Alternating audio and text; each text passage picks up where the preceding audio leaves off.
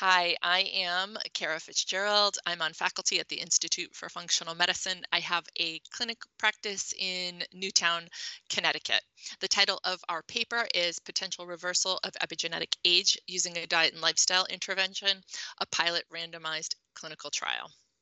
We became interested in epigenetics because we practice functional medicine, so we're concerned with genetic expression particularly, I would say that my first big wake up call came from the research in cancer epigenetics where you know the tumor microenvironment hijacks epigenetic expression kind of takes over hypermethylating tumor suppressor genes turning on oncogenes et cetera.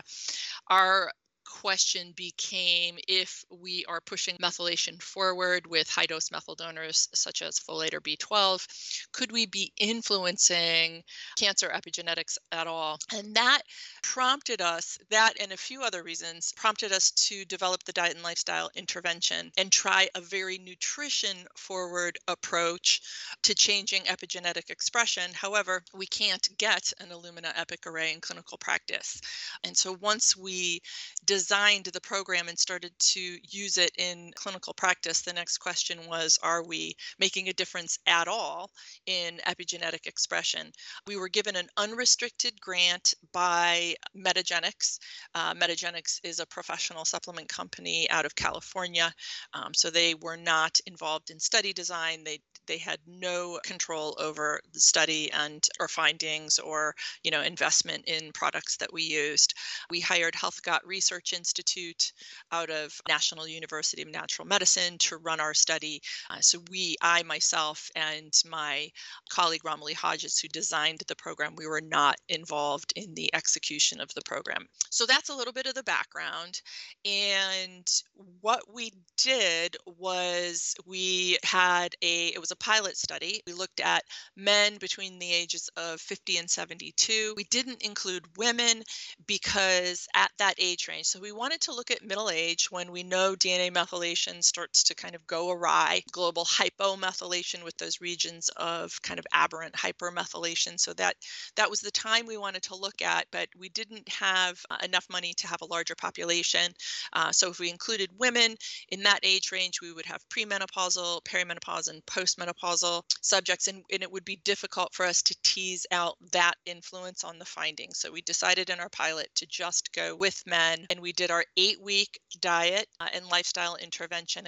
The diet is, you know, again, designed specifically to influence methylation.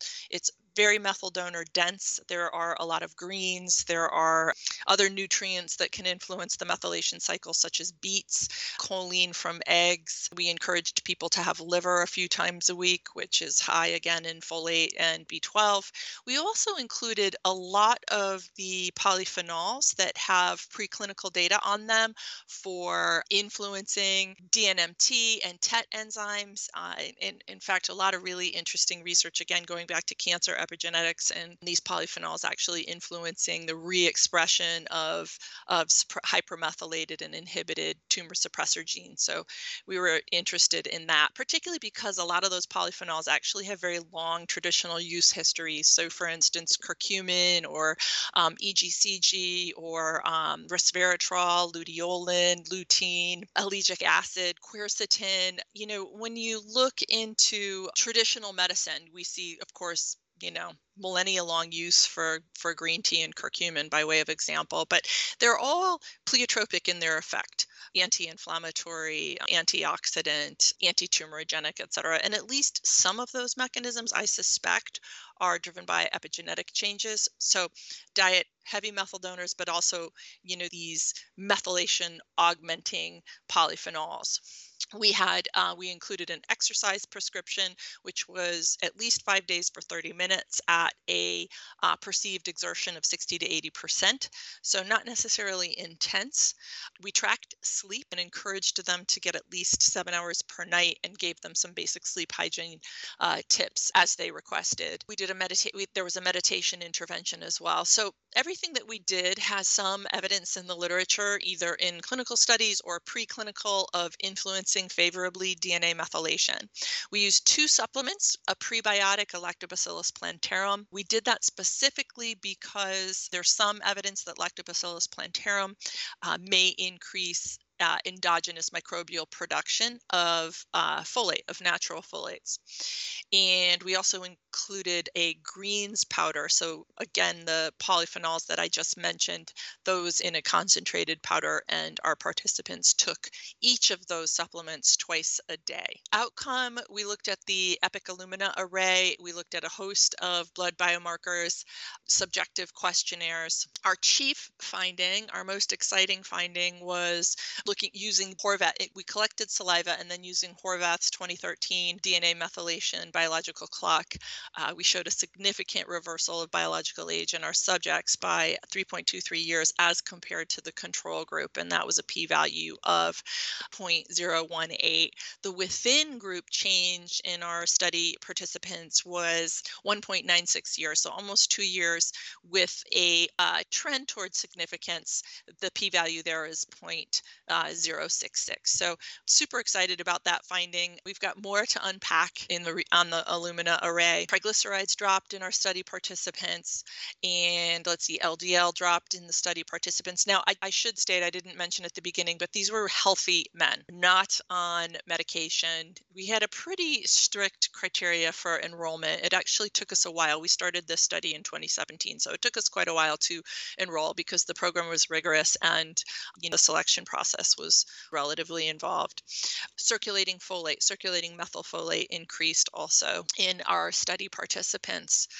I think that covers most of it. We worked with nutritionists, this is another good point. So, again, the program is rigorous, and we had nutritionists support the study participants. They didn't do any coaching, they actually just had an IRB approved um, script where they asked them if they had questions on the diet and then questions on exercise, et cetera, et cetera. So they were required to have some contact with the nutritionists. We had high adherence findings, and I look forward to publishing those and just exploring it. Nutrition interventions are notoriously poor, and I think we actually did well. And I suspect it's because we had these nutrition contact points with the subjects. To my knowledge, it's the first of its kind study, randomized control study. It wasn't double blind, obviously, but it was a randomized control study where we had 20 in the in the control group and 18 in the study group what else? It was eight weeks in duration.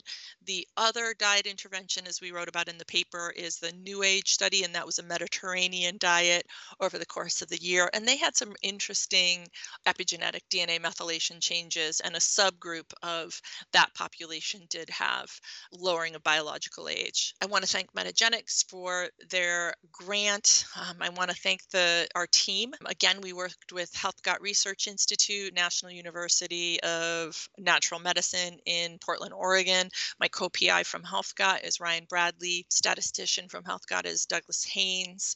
Uh, Emily Stack was the study manager. My team included Romilly Hodges, who is the nutrition director here at our clinic. She helped design, she and I designed the program. The other nutritionists involved are Janine Henkel, Melissa Twedt, Despina Giannopoulou, uh, Josette Herdell, and Sally Logan. Uh, at McGill are Dr. Moshe Szyf and Michelle, uh, excuse me, David Cheishvili. Both helped with data analysis, particularly of the, the Illumina Epic Array, and Dr. Szyf also helped with study design. So a big team. Thank you to Dr. Steve Horvath and Dr. Uh, Josh Mitteldorf. They both, Josh worked on Horvath, the DNA methylation clock analysis with some guidance from Steve Horvath. And so we're deeply appreciative of that uh, work for us. So that's our study. Our future is what we want to continue to look at this. I mean, this was our pilot study, and we'd like to do a longer study, a larger study with um, men and women. So uh, stay tuned. Thank you.